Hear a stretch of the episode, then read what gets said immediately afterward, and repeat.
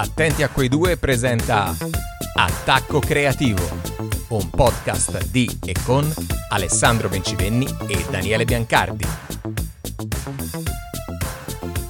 Benvenuti in Attacco Creativo, il podcast che esplora le infinite sfumature della creatività nel mondo dell'educazione. Qui ci immergiamo negli abissi dell'immaginazione scoprendo strumenti, metodi e storie che hanno il potere di trasformare l'aula in un laboratorio di idee brillanti. Io sono Alessandro Bencivelli. Ed io sono Daniele Biancardi. Sei nel posto giusto per ricevere quella scintilla di ispirazione che può cambiare tutto. Quindi alza il volume, apri la mente e preparati per un attacco creativo.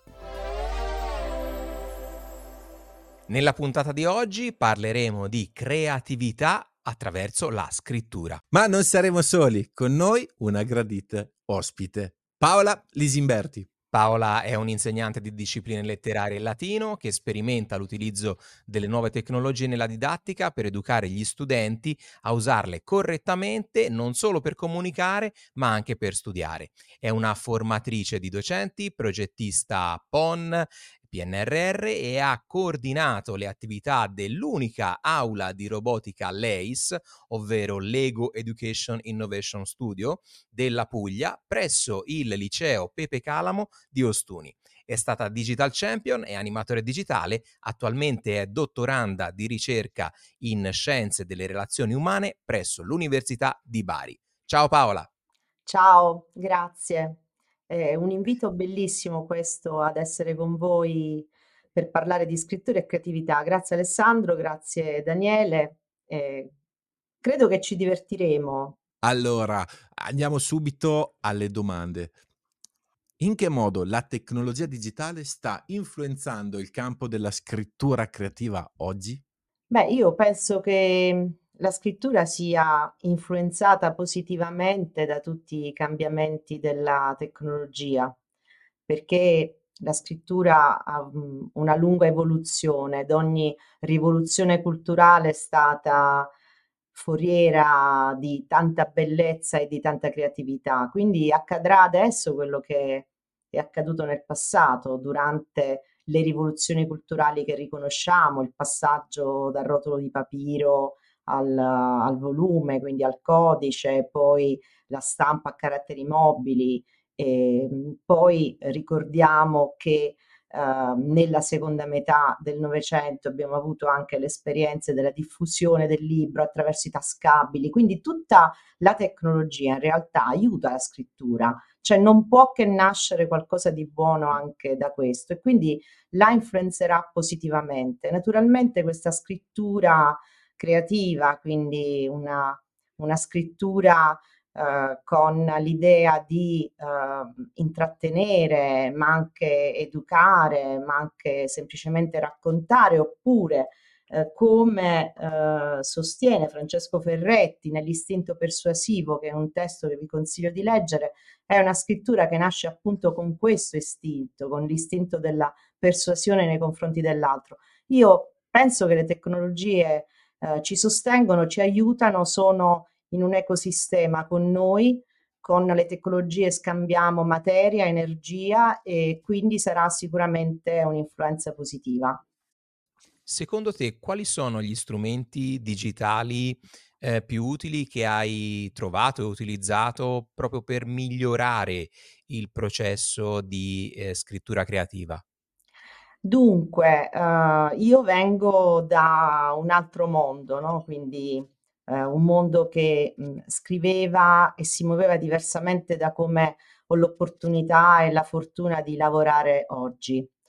Tuttavia ho continuato a mantenere alcune pratiche che sono cambiate perché sono cambiati gli strumenti um, non sono soltanto uh, autrice di testi specifici, scientifici, quindi di ricerca, ma anche creatore. Um, mia, il mio ambito è il racconto e in particolare anche il giallo che mi piace molto e ricordo di aver cercato delle fonti di ispirazione. Uh, nella, nel passato la fonte di ispirazione erano le muse, le muse dettavano al poeta ehm, l'amore, la bellezza e, e quindi tutti abbiamo, ogni scrittore ha bisogno dell'ispirazione. Io ricordo, leggevo con grande attenzione il vocabolario. Come vi dicevo prima, ho fatto le elementari dalle suore, quindi sono, sono stata segnata anche da questa esperienza positivamente, quindi con rigore, no? ho preso il rigore e, e, leggevo il vocabolario per ispirarmi. Trovavo tante parole, ovviamente tutte messe a caso e, e le leggevo anche casualmente, per cui mh, con la possibilità che la tecnologia mi offre, io sono alla ricerca nuovamente di orizzonti di parole, quindi vado lì dove posso cercarli, per cui nei dizionari eh, online che studio e seleziono e che poi naturalmente porto anche in aula per ehm, diciamo formare eh, gli studenti e le studentesse ehm, delle mie classi. Con l'avvento, con il cambiamento che stiamo vivendo, in realtà se torniamo indietro e ci ricordiamo di quelle muse e di quella divinità Apollo che faceva da assistente al poeta, adesso abbiamo degli assistenti di intelligenza digi- artificiale che ci aiutano a scrivere e quindi il poeta, il poeta, lo scrittore hanno sempre avuto bisogno di assistenti, solo che hanno cambiato forma. Infatti, quindi c'è, c'è sempre chi, chi, sussurra all'orecchio del, dell'autore, ma in modalità diverse. Sì, chi, chi detta nel cuore, Dante dice ehm, nel, nel Purgatorio, io mi so unche quando amor mi ispira noto e a quel modo che ditta dentro vo significando, cioè amore detta nel cuore del poeta e lui scrive, ma in realtà immaginiamo quello scrittore che utilizza un assistente eh, di intelligenza artificiale che gli suggerisce qual è la forma corretta della parola, ma su questo diciamo i supporti a livello digitale sono tanti, ma anche la scelta della parola in riferimento al contesto, eh, siamo comunque sempre in un contesto di assistenza al, al lavoro dello scrittore, che ovviamente si può avvalere anche di assistenti umani, pensiamo a chi nelle case editrici eh, sovrintende proprio al, a tutta la filiera produttiva di un testo, no? di un libro, di un racconto, di un romanzo. Secondo te quali sono le principali sfide che gli scrittori affrontano nell'era digitale e come possono sfruttare al meglio queste nuove opportunità? Beh, le sfide sono tante. Innanzitutto, mh, una credo che si possa, che si possa vincere riguarda la, mh, proprio la diffusione eh, del racconto del, dell'opera dell'autore attraverso la rete. Quindi immaginate la rivoluzione che fecero i tascabili mh, nel, dagli anni 60 in poi, no? E quindi la rivoluzione che poi alla fine Uh, negli anni 90 fecero i mille lire, se ve li ricordate, quei libricini a mille lire. Quindi nel momento in cui tu rendi più disponibile la lettura e quindi ti fai conoscere e riesci ad arrivare a quante più persone possibili, eh, siamo nel, nel momento più rivoluzionario. Quindi in questo momento l'autore, lo scrittore può farsi conoscere perché può autoprodursi in buona sostanza attraverso eh, delle piattaforme che consentono ehm, di coprire tutto il lavoro della, dello scrittore, quindi non solo la scrittura, ma anche dal punto di vista formale la cura eh, del, anche dal punto di vista grafico della tua opera, lo scrittore che può autoprodursi credo che sia un punto di arrivo forte e autopromuoversi e quindi posizionarsi in maniera libera, eh, scegliendo anche decidendo il prezzo della sua opera, decidendo la licenza eh, Creative Commons con la quale renderla disponibile. Penso che sia un momento epocale anche, io direi un momento d'oro per la scrittura. Naturalmente questo però ci pone di fronte a tantissima scrittura, cioè ad un afflusso enorme eh, di eh, cose da leggere. Eh, quindi diciamo che c'è anche un altro, eh, un altro elemento del quale tenere conto. Però il, il prezzo da pagare delle rivoluzioni culturali e la nostra è culturale, industriale, tecnologica. Eh, I social stanno cambiando, no? Il modo in cui anche gli scrittori decidono poi effettivamente di scrivere, di creare, eh, condividere e promuovere i, i propri lavori, no? Sì, decisamente. La dimensione sociale però è una della scrittura come anche della lettura, non dobbiamo, uh, non dobbiamo dimenticarla perché peraltro è una dimensione fondamentale della creatività. E questo eh, ce lo ricorda Resnick in quel bellissimo libro Come i bambini, dove Resnick parla appunto dell'apprendimento creativo visto come una spirale, rappresentato come una spirale e poi ci dice in maniera puntuale e lo dimostra poi nel testo, ci sono le storie anche raccontate in prima persona dai bambini, che la creatività è un processo sociale, quindi anche come le idee nascono e non, non possono nascere grandi idee, grandi idee in maniera individuale, sono sempre, eh, nascono sempre dalle varie connessioni che legano le persone le une con le altre. E così anche la creatività e così anche la scrittura e la lettura, che sono uh, forse noi abbiamo, abbiamo perso dopo con l'Ottocento, noi abbiamo um, perso un po' questa dimensione sia della lettura uh, collettiva, uh, anche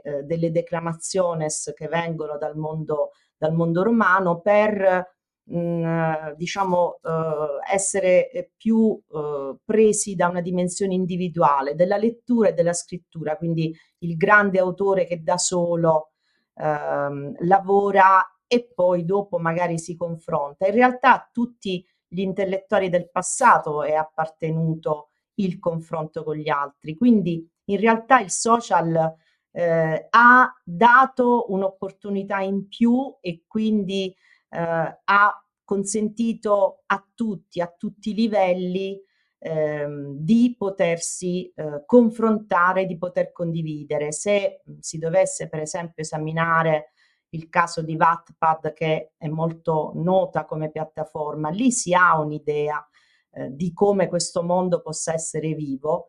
E se si sta in una classe come abbiamo la fortuna io Alessandro eh, di stare in una classe, ehm, ci renderemmo conto, ma anche Daniele sta tanto con, con, i ragazzi, anche se magari non sta in una classe, ci renderemmo conto della voglia di raccontare e della voglia di scrittura che c'è uh, in questi ragazzi e i social l'hanno amplificata, hanno amplificato e hanno consentito a tutti di potersi inserire in un percorso di questo tipo. Parlando di ragazzi mi è venuta subito in mente la parola collaborazione. Quali sono le modalità più efficaci per collaborare in un progetto di scrittura creativa? Naturalmente la scrittura collaborativa non dipende solo dallo strumento migliore che possiamo usare e ne abbiamo perché possiamo usare un Google Documenti che ci offre diverse possibilità, che offre all'insegnante diverse possibilità educative rispetto alla modalità di collaborazione.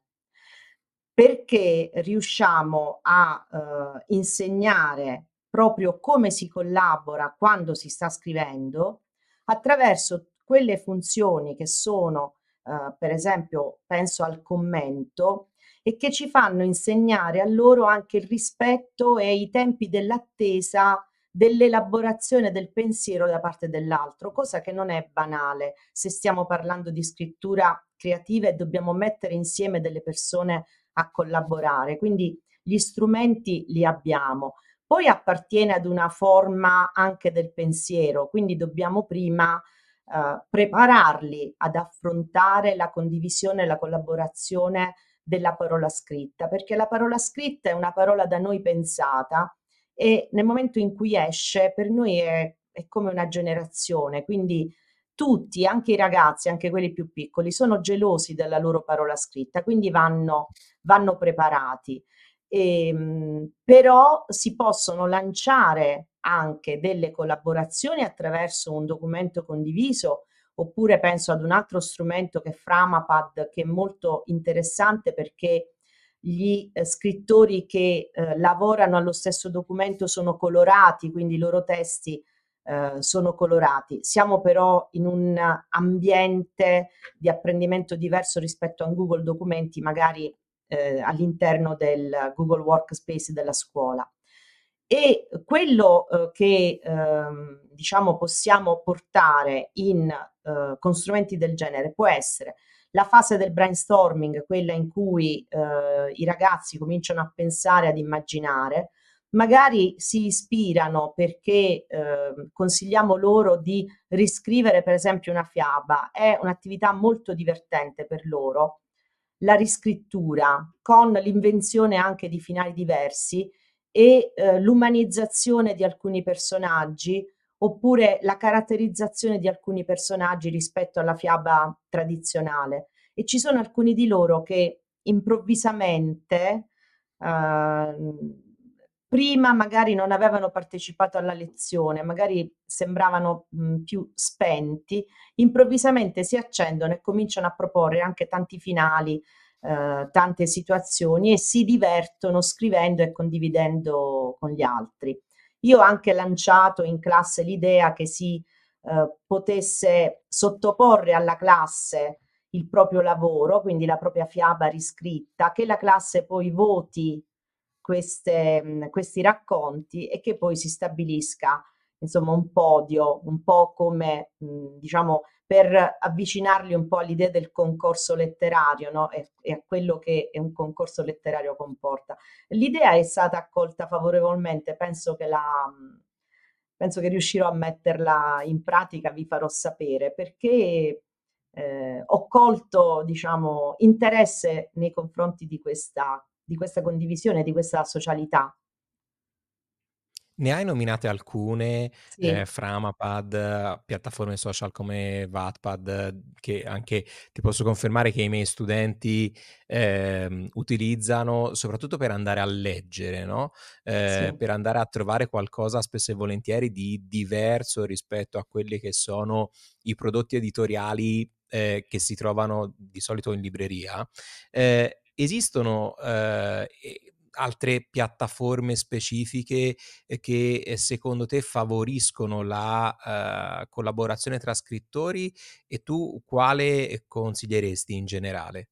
Mm, dunque, non ne ho, non ne ho praticate in maniera, diciamo, mia personale. C'è Kata Web ehm, e poi c'è Zora Iter, ce ne sono diverse, ehm, perché ehm, diciamo, si entra in un circuito nel quale lo scrittore poi mh, magari si disorienta, quindi diciamo che dobbiamo cercare di rimanere all'interno di un solco gestibile, no? lo, lo, scrittore eh, che si confronta con gli altri.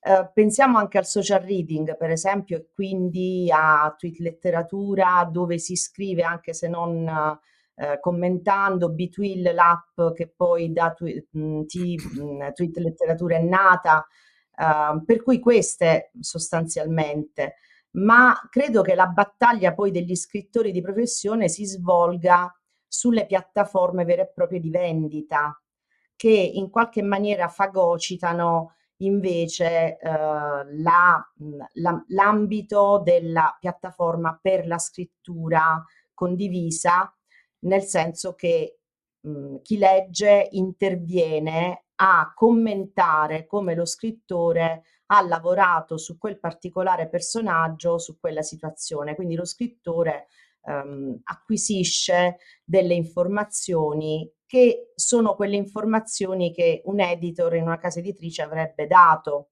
Però mhmm, l'effetto potrebbe essere anche negativo, cioè rispetto a tanti commenti che non sono d'accordo col personaggio, non sono d'accordo con la situazione, magari lo scrittore potrebbe anche avere un blocco, tutto sommato.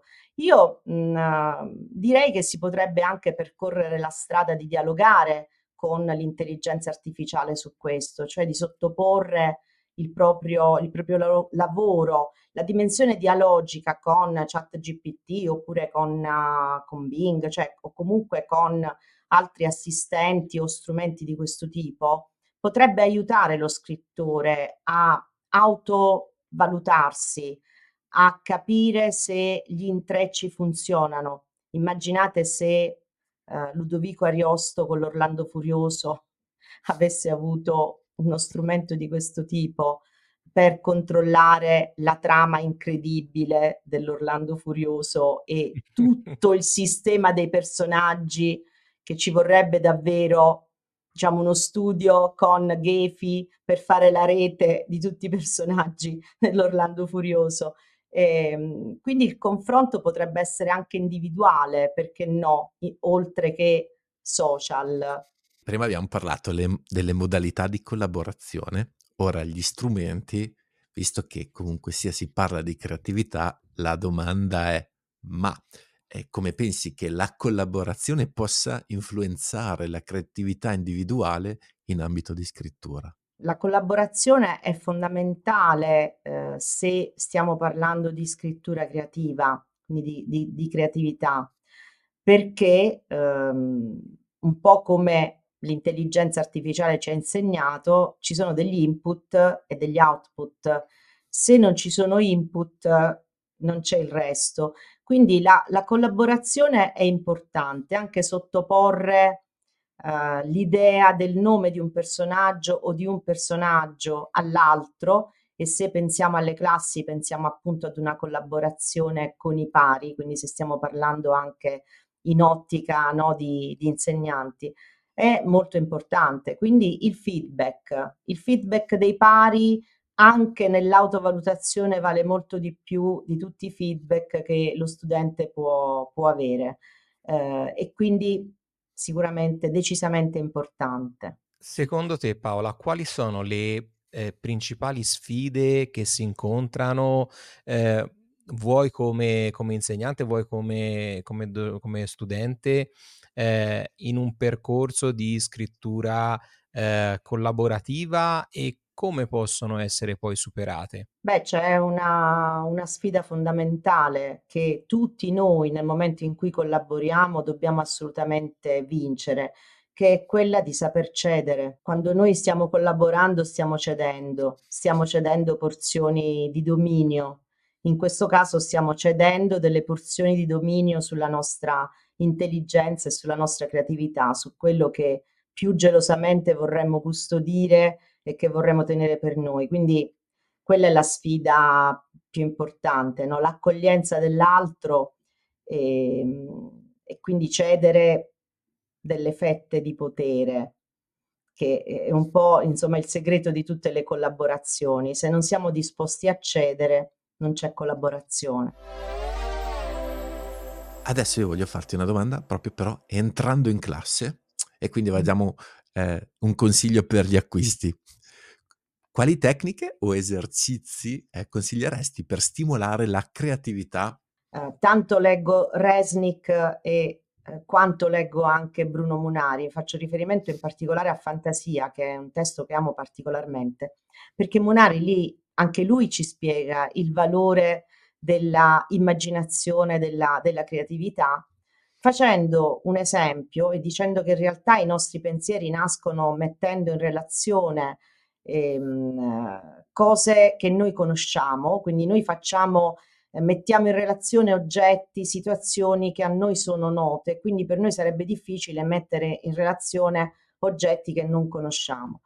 Ma potremmo incrociare la conoscenza di questi oggetti o gli oggetti, per esempio, Monari fa, si riferisce al vetro e alla gomma, e incrociare le proprietà di questi due oggetti. Ecco, io immaginavo uh, magari che si potessero portare degli oggetti o chiedere di portare degli oggetti o in digitale in una presentazione di Canva mettere appunto degli oggetti, selezionare delle icone che rappresentano degli oggetti, individuare le proprietà di questi oggetti, dare, come dice Munari, al vetro la caratteristica della gomma, cioè un vetro elastico e alla gomma una caratteristica del vetro, una gomma trasparente e da qui far nascere qualcosa. Infatti l'effetto di eh, straniamento è, è quello da cui parte la narrazione. Ricordiamoci come parte, come comincia con Lodi il Pinocchio, no?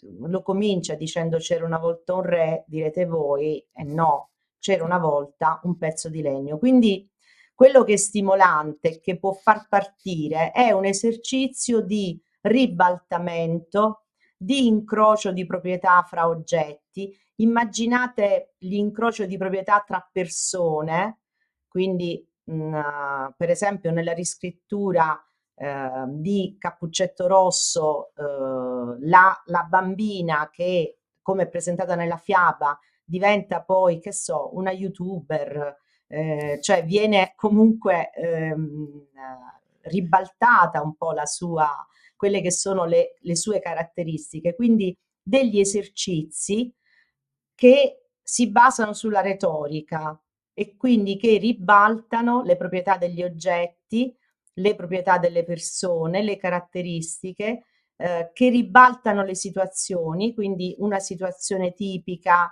anche d'inizio della fiaba diventa diversa e da lì nasce, può nascere una nuova, una nuova storia.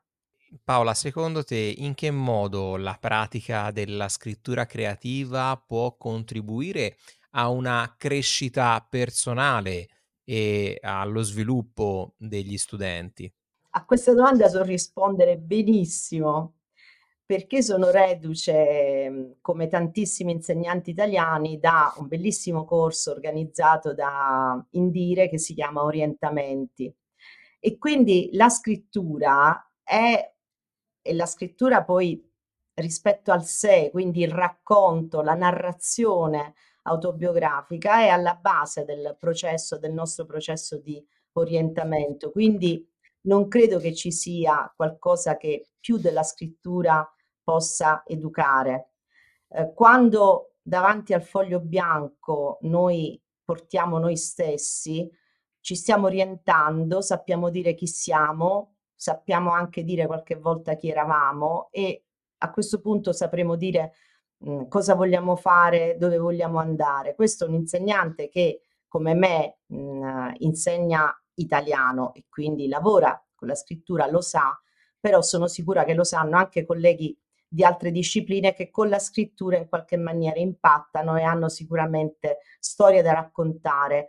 Uh, il, um, la scrittura è um, terapeutica, è un aiuto, è uno strumento di comunicazione um, anche di un segreto e gli insegnanti lo sanno, chissà quanti insegnanti possono raccontare di aver avuto il famoso biglietto in tasca che raccontava una determinata cosa. Quindi è l'espressione che noi dovremmo davvero coccolare nelle nostre scuole, perché è quella più autentica, quella più vera, um, e dovremmo anche lasciare il tempo perché la scrittura come la lettura non può um, avere dei tempi prestabiliti, bisogna essere pronti, bisogna essere pronti per scrivere, per raccontarsi, per raccontare, quindi dovremmo essere più lenti nel nostro lavoro, dare più tempo, perché cose di questo tipo non si possono fare ehm, velocemente. No? Quindi